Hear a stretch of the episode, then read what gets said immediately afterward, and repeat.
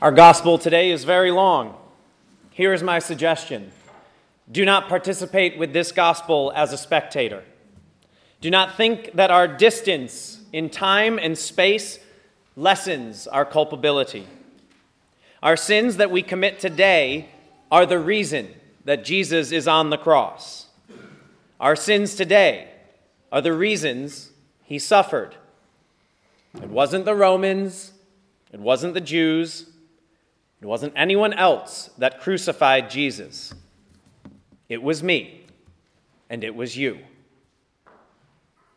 The line from the gospel that cuts my heart is this Take him yourselves and crucify him. I can only blame myself for him being on the cross.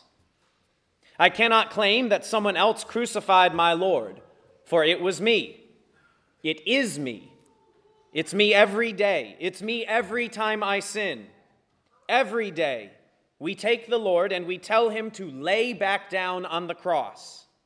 We drive the nails into him over and over again. And we leave him on the cross to die, day after day. And if we didn't have a Lord whose love was new every morning, we would be truly lost. Every day, he offers us his resurrection as well as his death. And so today, we gather for the joy that his death brings. For it is only by his death that we are freed from death. And it is a true gift. The gift he gave us when he gave us his life. He gave us his death so that our life would not end in death but that we can be with him forever in heaven, where there is no more death. So we gather.